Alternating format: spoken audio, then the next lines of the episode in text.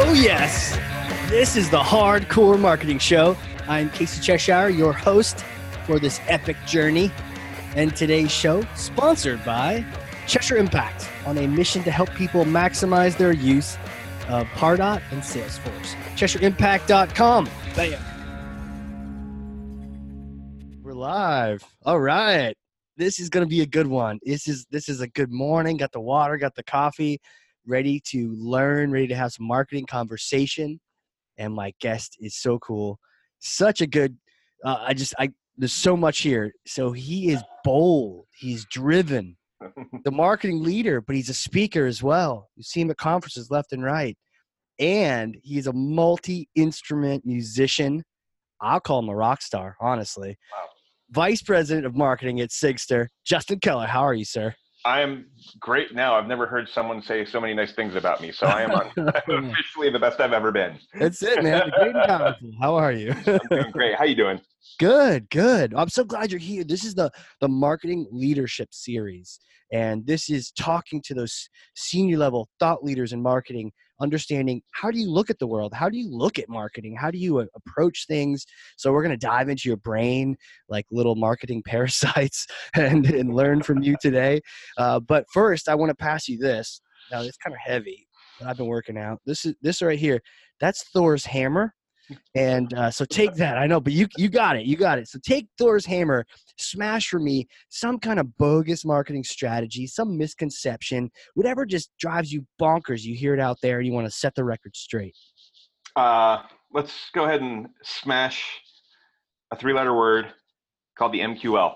Ooh, Uh, I think, uh, and, and this is something that I am guilty of too, and have been. I mean, since I started doing kind of SaaS marketing, um, I've spent a lot of time and a lot of money building out, hiring people to help me build out, uh, tuning and tweaking lead scoring frameworks that would help me say, okay, I'm generating leads, but how many MQLs am I generating? And I would look at an MQL as my KPI, another Sure. awful three word, three letter word. But uh, marketing qualified leads, I think, um, I think it's days. Uh, if it's if they're not already gone, they're numbered.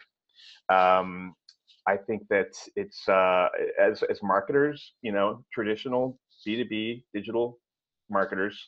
Uh, need to move on from the MQL. I think that back in the day when it was just all about generating leads, sure, that's a great metric, but these days you can get leads anywhere you want. You can get them to click on things, you can get them to read whatever you want. That doesn't mean they're marketing qualified, right? Um, I think what marketers need to start looking on, and I think this is actually, I mean, I think there's been a sea change in uh, B2B marketing uh, where marketers are responsible for revenue now. I think looking at pipeline and revenue is probably the best guiding light for a marketer on whether or not they're doing a good job we can have an argument about semantics about you know you know qualified demos or where kind of like i think you know there's there's an inflection point in the funnel where marketing says okay this is one that's ready for sales but i think that uh, defining a sales ready lead by the combination of a lead score and you know some some behavioral technographic firmographic data stars and flames. Exactly. I think that's I think that's the wrong way to look at it these days. I think it's uh, giving you a lot of false positives, and you're gonna you're probably missing a lot of you know actual you know positive indicators in your funnel. So now shots fired here, bright and early on the Hard Corps Marketing Show. You, the MQL is the sacred idol of many a marketer, and we're saying its days are numbered, man. It's Yeah. days, the writing's on the wall. The it, it's coming down. So, what has led you to believe that? Have you have you seen the misalignment that comes from that, or what kind of things happen when you just get so like tunnel vision focused on an MQL? I think there's two things that can happen, and I don't think either of them are any good. The first one, and I think this is probably more common, is um, you know, a marketer will, you know, build out an MQL program. They'll understand, you know, like these are the leads I feel like sending to sales.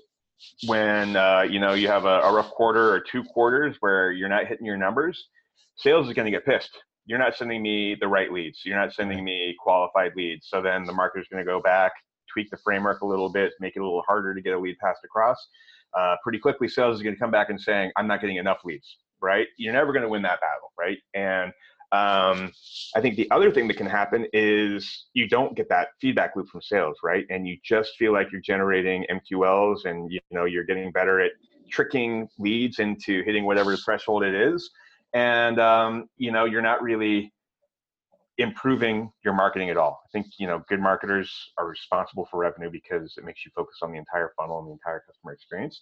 And I think that it, it uh, short circuits that misalignment with sales. Right?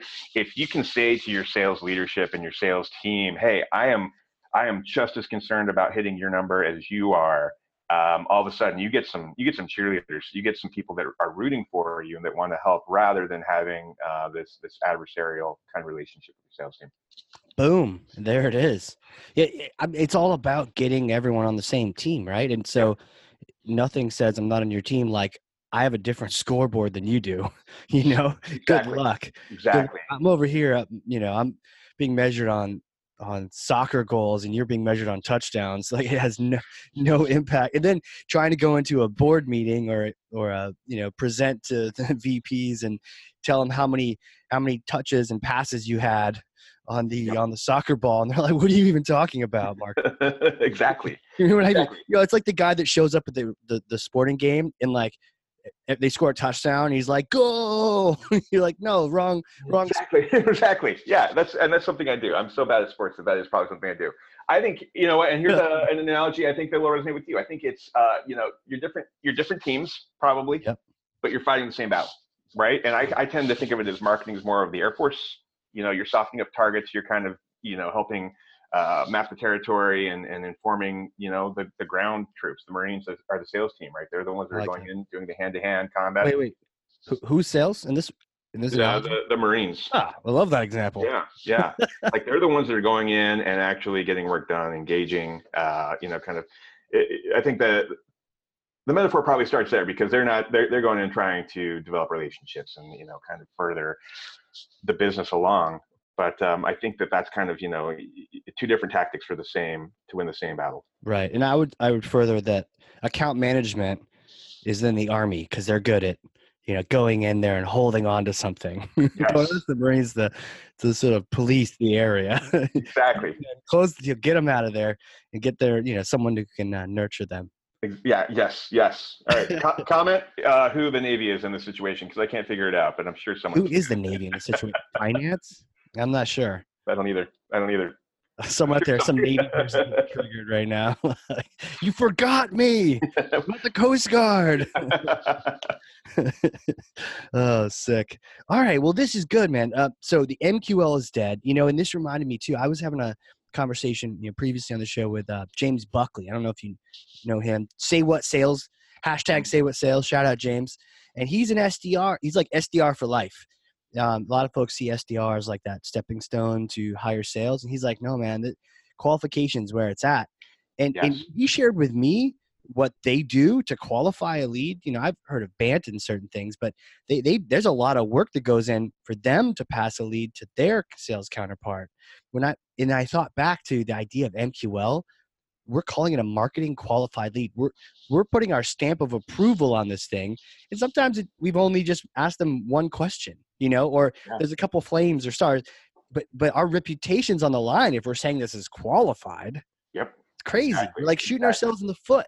And that's a great way to lose your credibility with your sales team, right? If you're yeah. saying, "Hey, this is qualified," and and it turns out to be you know dog shit leads, uh, your sales team's not going to trust you. Right. It's that's a same cycle, right? Yeah, and you can't win that back. That's a really tough. That's a really tough thing to lose. That's cool. So, do you have do you have a, a really good alignment at Sigstr where you're at? I feel like we've got. I mean, I don't think it's ever perfect. Uh, I'd yeah. say we've got better alignment than I've ever had though in in in my time doing this. Um, and I think it is for a couple of reasons. One, we are um, a the marketing team's responsible for pipeline. Like uh, if the pipeline's not there, it's not sales team's fault; it's our fault, right? And so, oh wow, for that reason, I don't even look at. I've got leads on a dashboard somewhere. I look at leads, but I don't like look at it and be like, oh, leads are down this week, right? I'm not right. focused on leads. I'm focused on how many uh, how many at bats are we getting our sales team. Who's who's uh, willing to take the demo? How can I help them make? You own the sales bigger? pipeline. Yes. Wow. Or at least filling it. Yes, so it's us and the sales dev team. So we are very tightly aligned, and we're very account focused. Um, and so we we really, you know, like I mean, our head of sales dev sits next to me, um, and it is a you know very very tightly linked relationship. And if you're sitting next to each other, you can't make fun of each other, or maybe you can. Oh, we can, we can. Of course, we can. But we're uh, we're, we're also, you know, uh, you know, it's it's just you, you get really close when you kind of have a, a tough metric like that and Right. Together like you know we're in this together so we're fast friends as a result.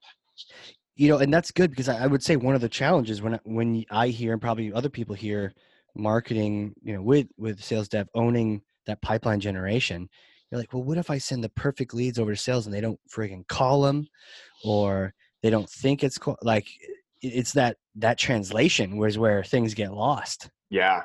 And that's tough. And I don't know if there's a good answer for that or not. Like, I mean, Yeah. I, I, I trust, I've got, there's always the trust but verify Ah, aspect of it, right? Um, imagine that we have tough revenue targets though, right? And if, if, uh, I have to believe that they are strong enough that they are going to take every action necessary to make sure that they're, you know, building their book of business. Um, and Right. I'm doing, and they know that I'm there to help them, right? And that's maybe another thing, right? If, if they trust that, you know, uh, we're, we're right there to help them, not just kind of get them a demo or a lead or whatever you want to call it, but to help them close that deal. Um, you know, they want to honor the partnership, I think. i like that Yeah. honor the partnership and so you said trust in one direction and then you said they're going to trust you back i get it it's like you have to have that mutual trust relationship because when you said you know i trust that they're doing everything they can to, to work on those leads I, I, don't know if everyone does i think the biggest complaint and you, know, you hear talk of slas and agreements is Mhm. because you know the of course marketing never gives you enough leads but then sales never calls the leads i think is the- Yeah. You know, I remember when I was setting up my first marketing automation instance, they were helping me set it up and they were like showing me a little trick like, hey, you know, if you generate a lead and you pass it over to sales, you can build this workflow in such a way that, you know, if they don't follow up with it in 24 hours, they'll get a reminder email, hey, follow up with this lead. And then if they haven't followed up with it in 48 hours, we can CC your CEO on it so that they know Yeah. that the salesperson didn't follow up with that lead. And I was at the time like, oh my God, that's the coolest thing ever, right? i Like, thought so too and now I'm just like, what the what the hell is going on in the sales team where they're not following up on a great lead that I need to get the CEO involved? I think that's a bigger systemic problem than you know true. the salesperson, right? I think that there's kind of a, a cultural problem going on if, if the sales team's not, you know, following up with things like that.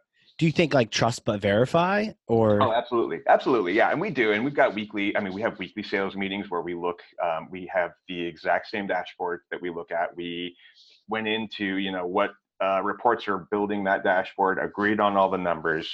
Um, so we're we have the same source of truth, right? And uh, it's one of those things where I think it also helps build that trust because you know what? If you are sharing the same numbers, you're looking at them week over week, and if marketing's having a tough quarter or a, tough month, you can call it out early in front of everyone and be like, you know what, marketing, I don't know what's going on. Uh, here's what I think's going on. I think we're seeing this, this, and this happen in our funnel or our inbound or our uh, outbound or whatever. Um, and here's what we're going to do to fix it. But let's all be aware of it and, and try and fix Right. it together. I like that. That communication.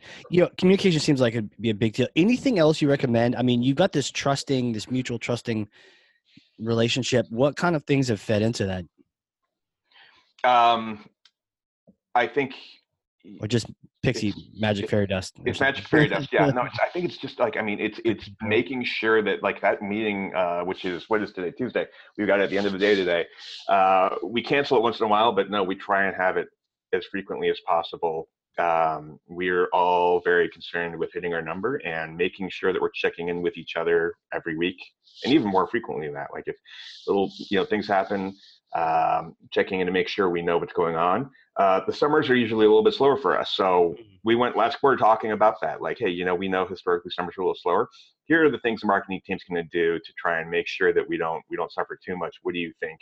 Um, and getting buy-in like that, like, and, and it's one of those things because we own the revenue number. I mean, that's scary. I think that's a scary thing for a lot of marketers. I think Um, so. Let's talk about that because Sure, let's do it. shit, I, I kind of went into marketing because I didn't want that pressure Right. originally. Sales, otherwise. Exactly, exactly. I mean, I used to think it was a lot more like Mad Men, where it's just like you get to be creative and drink a lot. And Drink a lot, uh, yeah. It's, it's, not, it's um, I think you have a mini bar behind you somewhere? No, we do have uh, we have a, a well stocked fridge though. Okay, here, yeah. Um, but I think you know I say this a lot, and I hope uh, it, it, it's I think it's just super true. Like I think the more closely a marketer is associated with revenue, the better that marketer will be. Oh wow. right? You're not going to because your decision is your decision making will be put through that filter, and it'll be a lot more sober. You'll be a lot more careful. Um, you'll consider a lot more of the entire customer journey from brand awareness all the way down to renewal. I love that. The the more closely a marketer is associated with revenue, the better the decisions will be. Mhm. Boom. We need to get you a bronze plaque with that. we, we put it on walls. but Yeah. It's so true. So it's this it's this kind of contrasting thing. The closer you get to revenue, the scarier it is. But the better decisions you're gonna make. it's totally true, right? Like if it's life or death, uh, you're going to be Yeah. carefully weighing your decisions, right? Right. And it's not quite that serious, but it's pretty serious. yeah, I would say. So so what how, what how you're you're brave marketer then. How how did you get how did you get there? How did I get there? Like, I mean, how, from from Well, well, no, like, like what what's enabled you to be able to like get so close to the revenue knowing that you're dancing in this scary zone? I think it was gradual. You know, to be honest, I think Okay. um, I uh, coming up would always get into tough conversations with um, with my CEOs or my sales leaders or whatever. Right. And after a while, I learned like, you know what, like these tough conversations are happening because of revenue, not because of MQLs or because of some because of lead flow, right? Um, You could probably trace everything back up to that, but at the end of the day, that's the stem of the problem. So why don't we just talk about that first? Right. Right. I could drive more leads. Shit, I can buy as many leads as you need right now. Yeah. It's not going to change the problem that is driving this conversation. Let's talk about Sure. that. And um, I think you know, there's revenue doesn't come from leads. It comes from all over the place. It could come from your existing customer base. Maybe if you're, Oh, you're having a sluggish quarter, don't focus on inbound. Focus on how can we drive more value out of our customers. Um, I- I I think it just it, it it is scarier, but it opens up a lot more options, right? You can start to think a little more strategically about what's going to drive the business. I mean, the whole reason your business exists is to create revenue, to create value for your shareholders. Um, marketing's, you know, not gonna like focus on that. Like focus Yeah. on creating value. Don't focus on driving leads. Well, this is this is awesome. I, so, I mean, tell me, do you have an overall approach to marketing, like a all-encompassing strategy, or or how do you just approach things? I mean, I know it's like asking Elon Musk how to build a rocket, but at the same time, do you when you just look at marketing as a whole, is there something that That's a- comes to mind? It's a good, big, and tough question. Like you just you just started today at Sigstr, you know that kind of thing. You just started. You didn't, but Yeah, let's say you did. Yeah, let's say I did. Let's say I did. Um, I think that there is a basic foundation, like operational foundation, you need to set up, right? Like you need to kind of understand how the machine. You need to report on how the machine's working, okay. right? And by the machine, I mean whatever combination of CRM, marketing automation, whatever marketing technology you're using. Right. How are those things going to show up? I think is the first thing, right? How do I report on it? Because if I can't measure it, uh, how do I improve it, right? So once I can measure it, then I can start the baseline. Okay, well, here's where uh, the most of our uh, you know new customers come from. Let's make those channels work better. Here's the channels that aren't working so well. How do we make them better? What can we bolt on there? Um, once that, I think I think really then it becomes to um, creating a great brand. I think brand is so important and it's so difficult. I um, you know, when I started out uh, marketing, I always made the joke that you know I'm um, I'm in marketing because I feel like I'm 85% funny and 25% good at math, and and um, I would I would just try and stay as far away from math as possible. But then once I realized, you know what, I really want to do marketing full bore. I want to be a marketing leader one day. That means I need to get really good at math. And um, Really good. I mean, how good do we have to get? really good. Well, I, you know, here's here's here's where it uh, A becomes. bunch of kids in college are going to their career office and they're changing their major right now. yeah, it might. So I, I went. Uh, so I, yeah, I mean, I went to college for psychology and English. okay. Um, I did a, and uh, a little. I did kind of like I hedged it. There was this honors program, this honors business program that I took because I'd get the business certificate, but I didn't have to take all the scary math courses. I only had Mm. to take like one accounting course, um, and I did myself a disservice by doing that. By the way, what happened is like six or seven years later, I went back and got my MBA, and I did Wow. take all the big, uh, you know, scary finance courses and the quant classes. I went to like a super math heavy MBA program because I felt like that was my weak spot. And if I want to do this full bore, I needed to be really good at math. Um, and I am. I'm pretty good at math now, and it's not the hardest part. I think building a brand, Yeah. The messaging, like all that really squishy stuff that seems from the outside looking in so obvious and easy, is the most difficult part of the job. Why do you think that is? Because there's no right answer. Math is binary, Wow. right? There's yeah, but like you know, like even if you can test and uh, measure everything, but even still, it's still very hazy, right? And I, I think that building a brand, getting your messaging and positioning right, um, it's it's a crapshoot. You know, Mhm. you can get close, you can improve, but you can't be like, yeah, this is the right answer. This is the best, the best possible of all out um, of all you know scenarios. Right. Whereas in math, unless you're dealing with some negative random number that Yeah, doesn't even exist, usually you can come to an answer. Even exactly. then, you can come to an answer. Um, but the squishy stuff may or may doesn't. There's no formula. No. Know, and No. you could invent one, but it may not be the actual thing. It's not math. It's. Exactly. And it's different for every business. Every business Yeah. works differently. Every marketplace responds differently. It's just there's no right answer. And I think that's where it gets really tough. And that's probably why, you know, I mean, marketing is afraid of a revenue number because it's like I've got to be responsible for something that doesn't have a, a correct answer, but I'm also responsible for kind of, you know, making sure the paychecks of my coworkers show up. Wow. I, it clicked in my head. You're right. I'm I'm I play in this gray area, and then now I ha- somehow have to be responsible for this black and white area. Exactly. Yeah. That's kind of scary. Yeah. yeah, it is. Uh, I'm not even sure how this works. I'm gonna own the number that comes out the back end. It- exactly. wow, the black box that is marketing. You mentioned brand as being one of the important things, the overall approach. Do you see that becoming more and more important these days? I mean, back in the day, it was like the B2C thing, you know, Coca Cola with the little polar bear drinking Coke, uh, you know. But now it seems like, you know, Sigstr's cool. There's a lot of these cool brands that in the B2B world. I, it, it- yeah, the answer is absolutely hell yes. It's important. Yeah. I think more than ever. Yeah, I mean, think about it. Like it used to be. I mean, 20 years ago, B2B software was the most boring possible thing ever. Everything was like a navy blue logo, and we help work, you know, suck, suck slightly less. And Yeah. these days, you know, um, B2B, people wear jeans to work now. People, you know, millennials don't really distinguish between personal life and work life. Um, I think B2B is B2C now. I think just, you know, some of the, the dynamics are slightly different. So creating a consumer-ish brand for B2B, um, I think is incredibly important because now all of a sudden, B2B brands are something that people want to be associated with. Like there are B2B brands that are cool now. And I think, you know, in the past that was never a, poss- a possibility.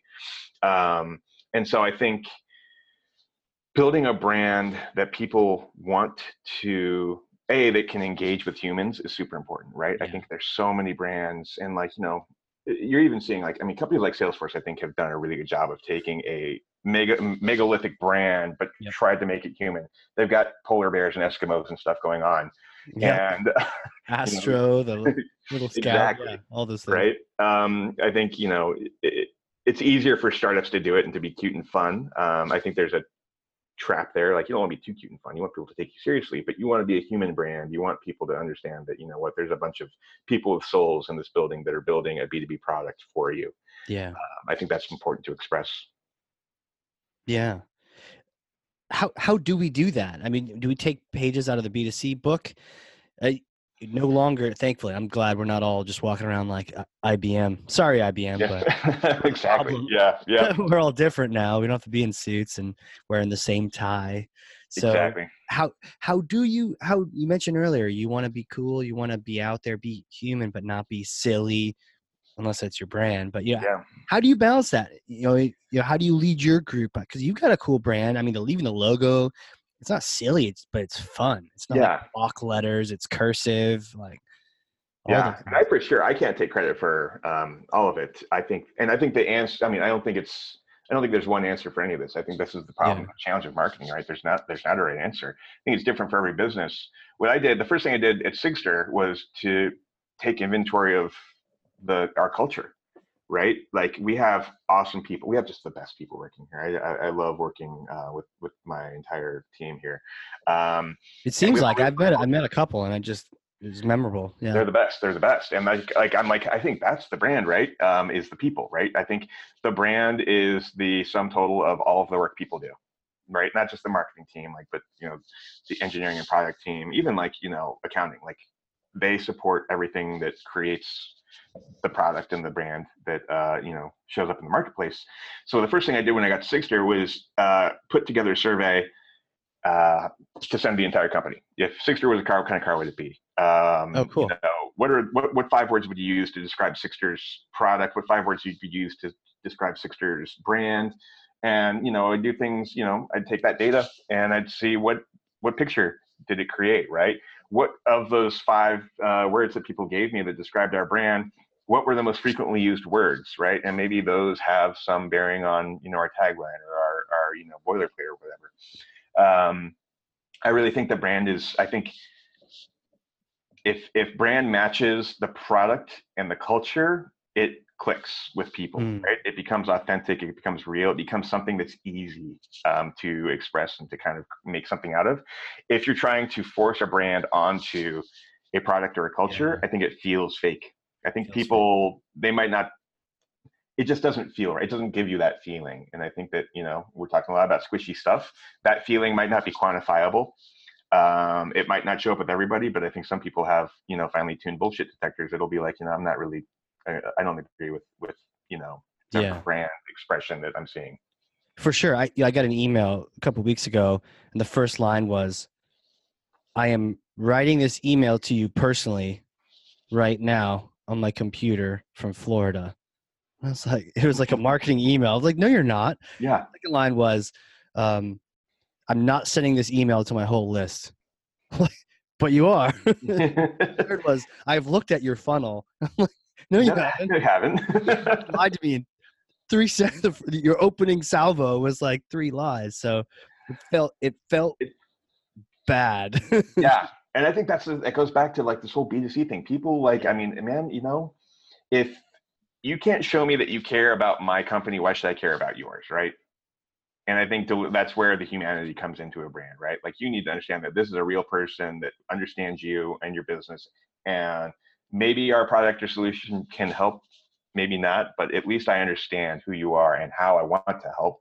And you can't do that in a mass email way. Right. No, you really can't.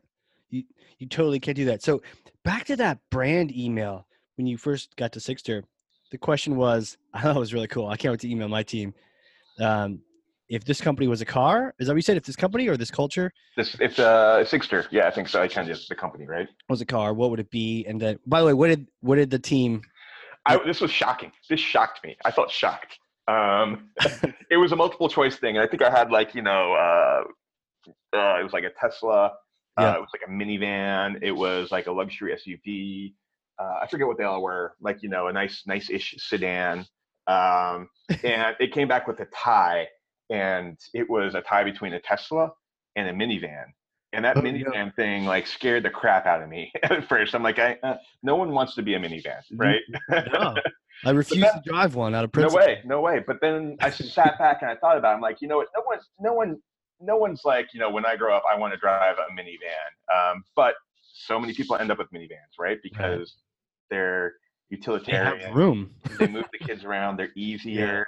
And I'm like, you know what? There are a lot of positive attributes about the minivan, right? Um, it gets it gets stuff done, right? They're necessary. And I'm like, you know what? I think that's actually a good thing for a brand to have, to be easy to use, to be utilitarian. Um, but it was also Tesla, right? Like kind of the market leader, most expensive premium brand, cool. Yeah. Uh, and so what I ended up doing was kind of com- smushing the two together and there's the, the, the Tesla SUV thing with the, the gull wings. Yeah. I don't think it's a very attractive car, but I think it kind of checked both boxes about being, uh, you know, kind of a premium offering that also is great for the family and for getting things, you know, carted around here and there. Right. And maybe doesn't cost a million dollars and maybe yeah. gets things done and moves things along. Exactly. Those people just haven't driven a Tesla, so they don't know. They don't. exactly. oh, that's so cool. Okay, so you asked that. You asked about the five words. Any other questions? That, did you ask the team? That oh man, it's been. I mean, it was probably twenty. It was probably too long in retrospect. I think if I was to do it, ever going to do fewer ones. Um, oh, it was, like twenty questions. It, it was. It yeah. was a lot, and I asked, like, you know, who do you think our peers are? Right. It doesn't have to be another marketing technology. Just who do you think companies like us are? Um, just kind of get a, a, sense of the other brands right. out there that that uh, felt you know resonant with us. Um, I think I asked you about personas, like you know, describe the person that you think uh, loves Sigstr or buys Sigstr, things like that. Just like try to look at the company from a few different uh, you know vantage points to get a holistic picture of it. And once I was done, it's not like the data told me the whole story, right? It didn't, but it kind of gave me a set of boundaries that I wanted to play within. Yeah, it like just it it started it, a bunch of stuff to start the conversation. Yeah, It's like that's cool. How do how do you feel like tech fits in? We're talking about Teslas and we're talking about you know your overall approach to marketing. And you mentioned the, the you got to get the operational performance down. You got to have the marketing automation platform, talking to the CRM, and your your funnels mapped out, and you have to have those things in place. And I mean, tech comes up there, and I know yeah. you are you are tech as well. How do you, how do you view technology, and how does what's its place in marketing? How does it fit in? I think um, that is a awesome question, and I think that there's. I think we're in a good spot right now where there's so many. There's too many. No, to be honest, there are too many freaking technologies out there right yeah. now, right? What's that chart uh, that shows like? Uh, yeah, the the thousand Scott, uh, Scott Scott Brinker's Brinker, Martech yeah. seven thousand. So it, it's more than seven thousand. Like it used to be the Martech set five thousand. Now it's seven thousand, and you know the first line in the report's like that's like seven thousand and eight hundred. Like, yeah, I was talking to him. He said it like was just a, like a I was under a thousand or something. It's just a couple hundred the first time he did it. You know. Yeah. Like oh, this seems like an easy. This will be an easy thing, to, content to create. yeah. So it used to be the kind of thing where it's like you know it, when there was only a thousand pieces of technology, whatever you bolted on probably would be somewhat helpful. But now it's just kind of like there's too much. Right. Uh, I think tech is super important. Like at Sigstr, I think it's you know in terms of our marketing budget, it goes headcount, and then it's either events or tech, like our, our subscriptions to technology. And events are expensive, right? So that gives you an idea of just you know um, how we think about tech. I think it's super important, but I think a couple things. One, the tech needs to be aligned with your desired outcomes, right? It's easy to get like you know really hear really impressive stories about how this piece of technology tripled, you know, whatever registrations. Right. Um, and um, if that's not in line with your goals, then A, you know, probably a good red flag. But B, I think you need to have super talented people that have the skills and the time to use those tools appropriately, right. which is the reason that we've invested in more technology than I think a lot of companies our size, is because our marketing team is just so damn good um, and talented that they know how to drive a lot of value out of those tools, right? Mm-hmm. So you're going, anything, anything, Sigstr included, you're going to get out of it what you put into it. And our customers that are really uh, just you know kicking the hell out of their goals with Sigstr are the ones that are resourcing it appropriately, that have a strategy for it, that are thinking about it um, in the right way to get the results that that they want to get out of it. And I think it's true for any piece of technology that's out there. Yeah, that's so true, man. And I hear you say have a strategy first before you dive into the tech. And it sounds like your crew does. They've used them before. They understand the strategic goal, and you said align it with the outcome. You mm-hmm. know, not just let's get this thing because it's cool and shiny, and I got some swag from them at Dreamforce, but because it's going to help me in this case, ideally build that pipeline for sales. Yeah, exactly. If yes, then do it. If no, then don't do it. Exactly. don't, spend, don't spend the head count, the events, the tech, any of that if it's not going to help you with that aim. Exactly. So cool, man. Well, my question to you now is it who are you? How did you become this math marketer extraordinaire? Take me back to little Justin, you know, playing with math. Or what did you how did you, you know, take me back to uh, the, the the little days. The to- it, it was everything has been totally accidental with me, man. um, I think. Uh, God, so what are the most important things? I think uh, I moved around a lot when I was younger. Okay. Um, so I didn't have, you know, like it, it was one of those things where it was miserable at the time. But having been in a lot of different places, having to kind of constantly make a lot of new friends, I think taught me a lot of valuable, um, you know, kind of helped me be a little more worldly uh, helped helped me kind of figure out how to make connections with people um, in the right way, and I think that's really right. important. Um, and so you like were your parents in the military or something? Or just you no, just uh, no, no, just moved a lot. I mean, yeah, my my dad was a uh, you know kind of a um, electronics executive, and oh, got it. Where the markets were, um, and so we just went along with it, and you know, totally, totally uh, bummed out at the time, but I think it, looking back, super grateful for it. Um, what kind of places did you go to? So I was actually, of all places, born in Indianapolis, where I am now, but I only lived here for, for three months. Exactly. So when I was like three months old, we moved to Phoenix, Arizona. Spent uh, over a decade in Salt Lake City, um, Minneapolis, Atlanta, California. Um, back to Indiana for a while, back to California, um, and then finally, you know, as of two years ago, almost uh, back here in Indianapolis. Wow, Yeah, that is a lot of travel. it was. Yeah. First, though, almost all of them are Delta hubs, so it's kind of interesting. Now that you say that, yeah, Maybe Delta is following you around building hubs. It you was. I- think it was a long game for Delta because I'm very brand loyal to Delta now. Yeah, right. it was a long tail. exactly. So wow, yeah, I could see that. That is a lot of places. That's not just oh, I, you know, I moved once in elementary school. That's a Yeah. So it was, yeah, exactly. It was, it was, it was, uh, it was tough but good. Um, we did kind of settle like so. I, I we moved back to Indianapolis um, halfway through high school. okay. So I was super pissed off at that point. Like I was just fucking mad. You're just Um, mad. yeah. so I kind of didn't care about high school. I gave it, you know, a good 60% of my effort and was not really thinking to the future at all, right? Didn't think, you know, oh, if I don't really, you know, try hard in geometry, I'm not going to get a job one day. Was not looking at that at all. Just kind of focused on, um, you know, being an angsty teenager, to be totally honest. And so it was one of those things where I got into college by the damn skin of my teeth. Like, But was that like was that where music came up or uh, you know, I think it, it. Yes, I think it had. Uh, I think it was a good outlet for it for sure. So I, um, yeah, like moving around a lot. Like really liked, always loved music. Really wanted to play music. Never had anyone to play music with, and You're so constantly moving, right? You form a band, Exactly. be gone, you know, three months later. exactly, yeah, and that did happen. It sucked. Yeah. That was, you know, um, and so I just wanted to play everything myself, uh, all of the instruments, and um, was really into the band Nine Inch Nails and Trent Reznor produces all like he would, you know, or at least in the earlier days did, uh, all the instruments, all the production, everything himself. And I'm like, well, if he can do it, I'll do that too, right? It couldn't Yeah. be that hard, and it is actually pretty hard, turns out. but um, Yeah.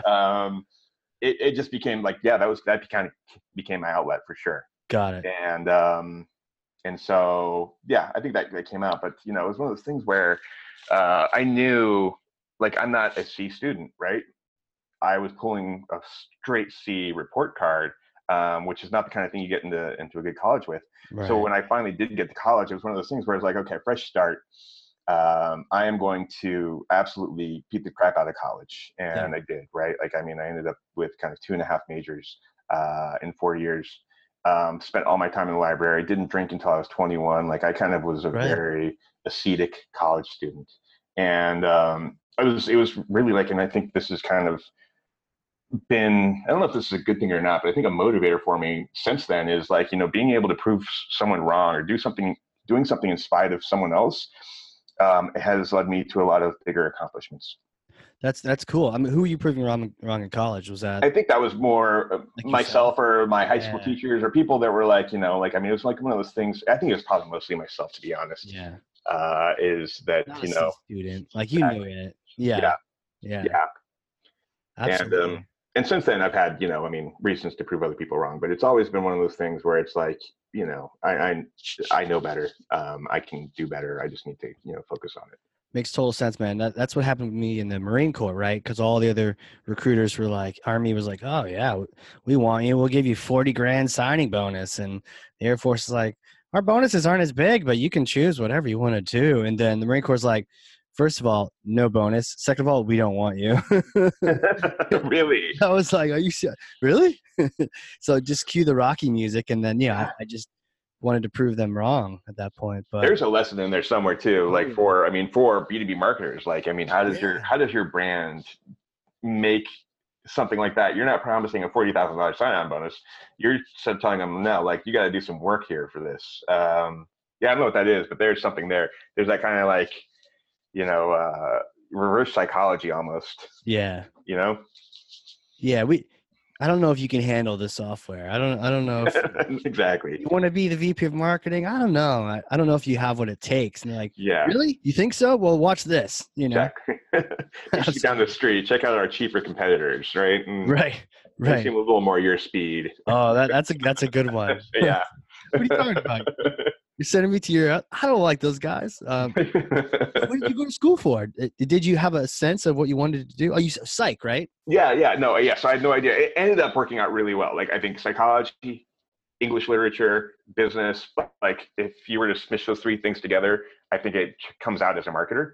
Uh, I had no idea at the time though. Um, uh, so it, I, I, basically, you know, um, took psychology because I had the most credits in it. And the time it was time to declare my major, I took uh, an English major because I just really liked writing and reading. Um, yeah. And then the business thing was really just to hedge my bets. Like I want to get a job one day, right? So I entered this kind of honors pro- program for basically it was like to help English majors get jobs one day. Right. Um, and so that was that was there was no strategy there. I was just doing the things I was interested in and wanted to learn more about, and I would recommend I do that all over again um, in the same way. Um, I think it's really a bad idea for an 18 year old to make a lifelong decision about what they want to do when they grow up and sign themselves up for hundred thousand dollars of debt to get there. Yeah, and it happens um, all the um, time, right? You go to law school and you're like, I hate law. Exactly. Exactly. so, um, but yeah, yeah you also, you know, unless you're being, you know, becoming a doctor or something, you know, especially marketing, you're just getting different pieces of things, and that's why, you know, as long ago as it was, I always like asking about the the school thing because sometimes it has nothing to do with marketing, but in a way it does. Whether you've someone's gone to school for economics, suddenly yeah. they can they can weave that in there. I mean, you as psych, there's like a thousand things I'm sure that, that you know maybe not even aware of that you're using. Oh, totally, totally. No, I, I do, and I like I remember back to those classes sometimes favorably, and, and like kind of when I'm thinking about you know whatever whatever we're working on. But I also at the same time I've not I don't know how many. I mean I've probably hired 20 people in the past you know five six years. Uh, I've never once required a college degree for them. Right. I don't I don't think you need that. I mean I think it's super valuable. I think it's an investment people should make, but I also don't feel like it's necessary. There's some people on my team that um, sidestepped college, went to you know programming you know school or whatever, uh, joined the workforce when they were 19, 20, and are some of like I am jealous of how quickly they got where they are. Right. They're more mature than I am now, and um, and are super talented. Yeah, you know the same uh, for a lot of the different results oriented type positions. You know, if your if your graphics look amazing, like I don't I don't care if you grew up in Antarctica. Let let's yeah. roll. Let's let's do this. Um, or, you know, your output. If you're a writer, and um, I mean, I think maybe sometimes there, there's a little polishing that can happen in school. Yeah, I agree. Writing and dealing with being dehydrated at you know eight. yeah. Other than that, you know, like in practicing your writing, practicing whatever you need to do. But you're right. It, it's it's the results that matter the most. I agree. Totally agree. Yeah. Not not I, I would recommend people go to college, but I also don't think you need to to be successful at what you do, as long as you you've got the drive and the wherewithal to get there. Right, right. Well, I mean, that kind of leads into another question then. So, if you were to look back on yourself when you were first getting in your marketing career, basically first getting into your career in general, I suppose, what kind of advice would you give yourself? Oh man, I would say um, first and foremost, you know, like involve yourselves with really t- difficult decisions, right? Like I think um, it's easy to sh- hide behind things like MQLs, for example, right. um, to to bring a full circle. Um, you know, getting involved in tough, difficult decisions is a great way to build yourself professionally quickly, right? When you throw yourself into a tough situation, whether it's a job that you may be underqualified for, or uh, you know a revenue number that you never really wanted to sign up for getting yourselves in a really tough situation is a great way to steel yourself for what comes next right? It's never going to get easier. It's never going to get easier. Uh, go ahead and, and you know face really tough challenges before and i didn't do that when i was uh, when i was starting off in my career. Um, goofed around a lot um, was kind of you know didn't take work or myself seriously and it stunted my growth professionally way more than than um, I would have wanted to. And what happened was, you know, I was uh, at a company. This is the first kind of non-founding member. Um, thought that as a byproduct of that, that kind of like I was entitled to a lot of stuff, and that's mm-hmm. total bullshit, right? Like you're entitled to whatever you put out there. Um, and so, you know, on the one hand, it was great because I learned that lesson, but it was also it slowed me down. Like what ended up happening was uh, I went to business school, and after I graduated, um, I drove to San Francisco and tried to make a, a new career and a new life happen. Um, and it was one of those things where I had, you know, kind of oh, ample numbers of ways to fail, right? Moving from sure. Indianapolis to San Francisco, didn't really have a network out there, kind of had to just figure out how to make it on my own, uh, and just kind of faked it till I made it. And I think yeah. scared the shit out of me, but uh, was also kind of the best thing that you know I've done for my career. Right, right. I mean, because to your point, you could hide in the wings, in in, mm-hmm. in some of these companies, whether whether it's the MQL thing or you know even at whatever level you're at, if you just sort of stay within the safety zone or your, your comfort zone, even you may be able to just coast and yeah. all that does is just burn the time from your your life you know your yeah. candle right where totally. you can push exactly and maybe maybe you don't want to do that i mean if, if you want to just kind of do what you're doing i think that's awesome like if you're happy coming to work and you're happy True. with what you're doing don't feel like you need to you know go and challenge a CEO on something or whatever. Um, but if you do, you do that? Grow, no, uh, no, no. I mean, now I do. Now I think it's uh, like you need to be challenging everything right. all the time, right? Right. Um, but if you want to become a leader in whatever you're doing, I think you do need to put yourself in really tough, tough situations. Yeah. You know. Agreed. Uh, doing it intentionally, right? So yep. if you're if you're happy where you're at, awesome. But if you do want to go to the next place, don't think that just coasting and cruising is going to help out. I, I think you raised a good point too, because every every if you're climbing a ladder or every if you're going to get promotions or that next job, it, it actually is tougher, and there are crazy like the highs are higher, the lows get lower, yep. um, and so to prepare yourself for that, you said steel yourself for that. You need to start experiencing some of that at whatever level you're at, you know, and exactly. do that dance so that when you mm-hmm. get to that next level, you're not completely shell shocked. Exactly. Yeah, I and I think it's a pretty tired adage, but it's like you know you gotta you gotta take a take some big risks if you're gonna get any rewards. I love that. I love that. So school, it, oh, okay. So you school, and then you went out to San Fran. It, I mean, what happened? So you started doing a bunch of startups. Is that you just yeah. kind of startup land and? Yeah, I, uh, I, I emailed every C. So what I did, I mean, you know, let's get super tactical. I was yeah. I would every morning go to the coffee shop, get on Crunchbase, look at what companies in the San Francisco area had recently received funding.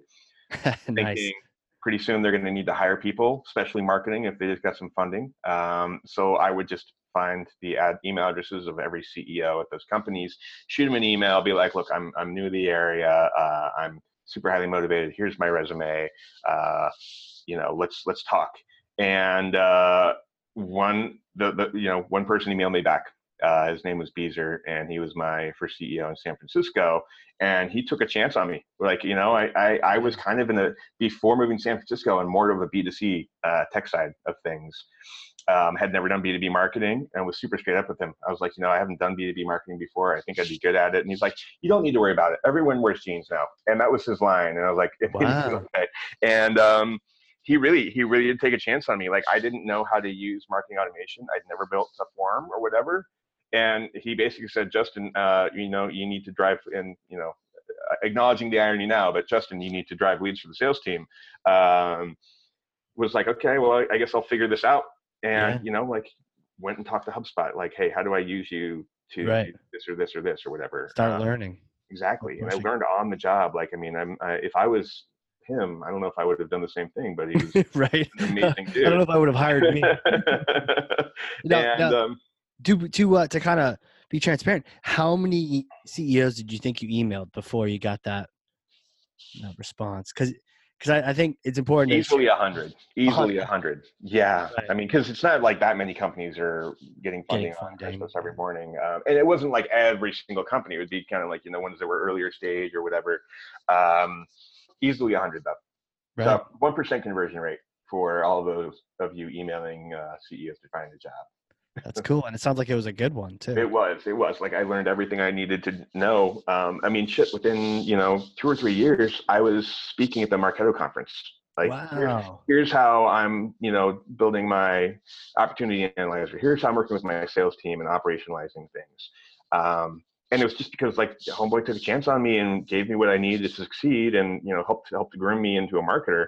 And uh, you know I was the only marketer at the time too, so I I, I had no one to look up to. I, I had one person that was kind of like a uh, five hour a week kind of marketing consultant right. that was more senior, but that wasn't you know a whole lot of leadership. Um, and pretty soon had him say, you know what, you're in good hands now. I'm gonna you don't need to pay me anymore. I'm gonna go off and do my own thing. Um, the, the company grew. I did get to hire my boss um, uh, who ended up being an amazing mentor to me, and I still talk to and and uh, have tacos with anytime I'm in San Francisco. Um, but you know, it's one of those things where you just got to fake it till you make it. Like as long as you yeah. feel the pressure and you're driven by it, you're gonna make it happen. You'll figure a way out. Right, right, and you did, and then you get you're getting awards. Or seeing like best pipeline award, best mm-hmm. content of the year, all these different accolades just from you know just getting in a realm that you maybe you're not qualified even be in, and just learning. Yeah, I think it's totally okay. There's that whole imposter syndrome thing people talk a lot about. Yeah, and I'm like, if you feel like that, I think that's a good thing. If it would describe that too, just for people. So imposter syndrome is where you don't feel like you're worthy of whatever your role is or whatever you know you're you're getting paid, or you don't feel like you've necessarily earned it. Yeah. Um, I feel like if you don't, if you're in a position and you don't feel like you've earned it, that's because you haven't earned it yet. Like you're in the role, but you haven't earned it yet, right? You still got some work to do. You've still got the the pressure should be there more than ever. I think that's when, you know, that that steeling happens when you become really strong. Yeah. When you, if you feel that pressure because you're not you, you got a big role but you haven't earned it yet, um, that's when I think magic happens and you get you get you learn how to make those tough decisions and have those tough conversations and you know manage other people the right way. Yeah, I hadn't even thought of that, and I like how you you turn that around. Oh, I'm not worthy. I I don't belong here. Well, you're here, and so someone thinks you belong here. You mm-hmm. haven't earned it yet. I love that. That that makes so much sense. And and when you turn it that way, that kind of makes it exciting. That's exactly. like, hey, I, I just got promoted to the major leagues, and I don't, and I got you know, I got the higher level athletics, sports, business, whatever it is. Yeah. I don't know if I belong here at this table with other VPs or whatever it is. And it's like, well, now's your chance. Exactly, man. It's yours to lose, right? Yeah. Yeah. That's so that's, cool. That's good motivating pressure for me. That's so cool, man. Um, well, sweet. Well, I, you know, I wanted to talk real quick on Sigstr too, because you know, I've been exposed to it, and and you got. The, well, how did that happen? How did you did you email another hundred CEOs to get there, or like how did that? so uh, how did I end up at Sigstr? So this was one of those things where the universe is kind of a jerk. Uh, in a good way. In a good way. I'll explain right. what I mean here. Yeah, sorry, um, universe. Sorry. um, so we we've been in San Francisco for about eight years, and my wife, you know, looks over to me uh, one evening and was like, you know, I think we should move back to the Midwest. Here, you know, we have family here. Uh, you know, not necessarily Indianapolis, but like within three hours of Indianapolis, right? So like Chicago or Nashville. And I'm like, okay, great. Like, you know, let's let's uh, definitely start thinking about that. You know, 18, 24 months. Let's think about doing that. And about three weeks later, I was on a flight to Indianapolis, right? Like as soon wow. as the universe heard me say uh, Midwest, it's like, oh, okay, here you go. And um, this opportunity at Sigstr cracked open and I don't know if I would have moved back here for any other company. Um, mm-hmm. uh, to be totally honest, um, not nothing wrong, uh, nothing against Indianapolis. It's just like I, I you know, new adventures are, are, fun and interesting to me. Um, but you know, the role at Sigstr kind of popped up, and I was talking to our CEO Brian uh, from a conference room in San Francisco about the opportunity that he thought. And um, it was one of those things where I was like, wow, this is actually pretty incredible, right? Because when I thought about it, at first, you know, you, you hear Sigstr, it's like email signatures, and you're like, okay, I guess that's interesting, but there's not a whole lot of growth there, right? Like, just sit there in the bottom of your email address. Right? Um, but something clicked where I'm like, wait a minute, so you're putting dynamic call to action banner ads in every single email, right? And if you got, um, you know, I didn't know the math that I know now, but if you got um, 100 employees, that's a million emails a year read differently, that's a million ad impressions a year.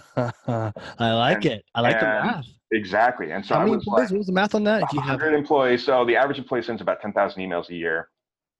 If you have 100 employees, that's a million emails.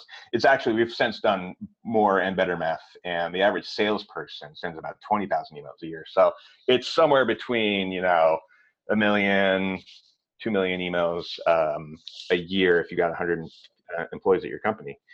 And all of a sudden I realized, holy crap, that's an ad channel, right? Like, yes, display ads are, you know, having been in digital marketing, I understand how how they perform, and it's not always super great. Uh, right. But I was like, all of a sudden, like, you know what? That's because there's so much noise competing with display ads, right? If you right. go to ESPN.com, there's an ad, but there's also a bunch of slam dunks and scores and other ads that are competing for your attention. You know, yeah. you're not going to really pay attention to anything. But an email is kind of like this little white Zen garden where there's some text up top here's my name, here's a a banner that people are going to see. Right. And so as soon as that clicked to me, I'm like, holy crap, this is actually kind of brilliant.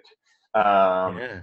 And so it was one of those things I just got so excited about. I'm like, I think we can do so many amazing things with this because it's it's new, it's different, but it's also familiar. Like people understand. Everyone's gotten that email. Hey, can you copy and paste this in your email signature?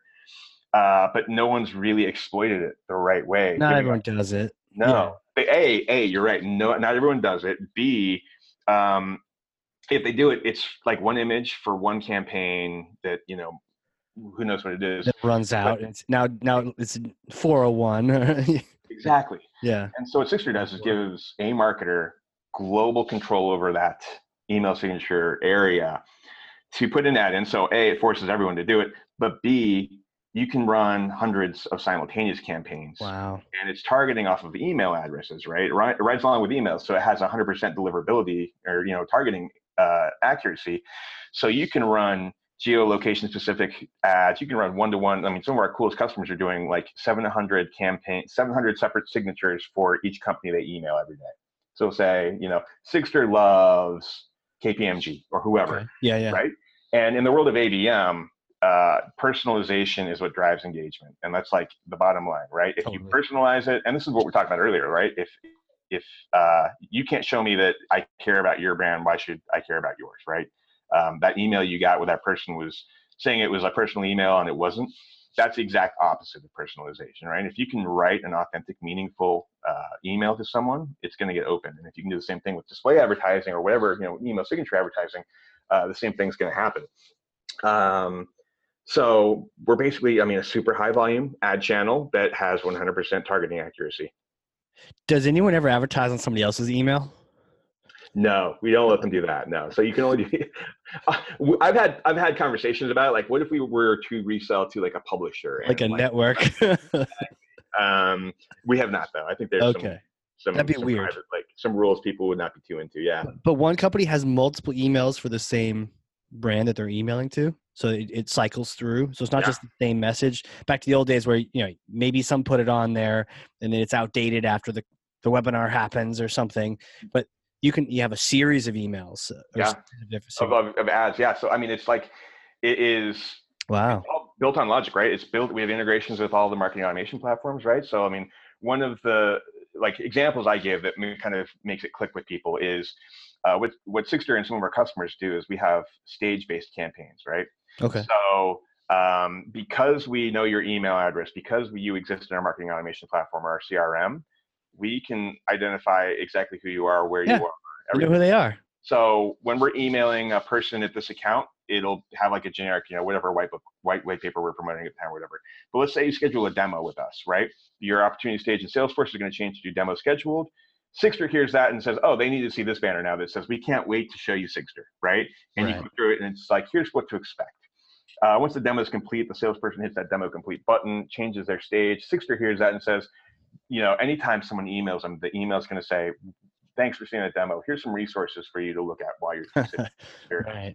uh, everyone goes through IT, so we start targeting just the IT person with uh, here's what you need to do to get Sigstr provisioned, whatever, um, and so on and so forth. So it's hyper targeted because we can, you know, it's high volume. You own the channel, so you're not paying for media, and Right. because it's based on an email address, you can segment any way you damn want. Jeez. Is there a certain point, because you mentioned 100 employees, you got a million ad impressions. Is there a size that is kind of the sweet spot for this where, I mean, obviously if you have 10,000 employees, that's, that's even better. But Yeah. if you have three, yeah, where do you, where do you see it just really starting to click? I think, like, I mean, I think for us, it really starts around the 50 employee mark is where Okay. we have i mean somewhere you know we've got customers that have 10 employees i think um, but then we have customers that have you know 200000 employees Right. It's one of those things that scales with volume for sure uh, Yeah. the more more employees you have the more emails are going out To hire some people, get some more impressions. exactly Oh, that's cool. That's really cool. Awesome, man. Well, I mean, this has been really, this has been fun. I've been learning a bunch. Where can people connect with you? Where do you, you know, Twits, the, the Yeah. Twitterland, you know, the LinkedIn? Where, where do you want to connect? i think uh, I, my favorite place is twitter for sure so Okay. i'm at, at justin keller one word uh, i am on linkedin as well um, yeah connect with me there like prove me wrong I get uh, lots of LinkedIn connections every day from people that are trying to like sell me something. Um, oh man, I know. Like, oh, who's this random person connecting with me? Except, hey, I want to sell you. Oh, yeah, exactly. I deleted. so say hi in the message. Say I heard you the podcast. Totally, I'm more than happy to connect with anyone on there. Um, That's cool. Yeah, but then if you your first your first message to me is to try and sell me something, uh, we'll we'll go away. Yeah. um, and then yeah, you can visit us at sigstr.com. S I G S T R. No e in proper you know startup fashion. Got it. Yeah, yeah. proper cool name fashion. That, exactly. That's a straight up San Fran looking name right there in right. Indianapolis. Exactly. So S I G S T R dot mm-hmm. com. That's cool. Well, thanks, man. I'm just I super appreciate. It. This has been thank fun you. hashing out these concepts. No, this has been an awesome conversation. I can't thank you enough for uh, letting me hang out with you and, and giving me this opportunity. Absolutely, man. You know, next time I'm in the area, we'll have to have a little jam session. I would love that. Hit me up. Drinks awesome. are on me. Yeah. Yeah, we'll do, dude. We'll do. Okay. Awesome. Well, take care. And for everyone listening, this has been the Hard Corps Marketing Show. We will catch you all next time.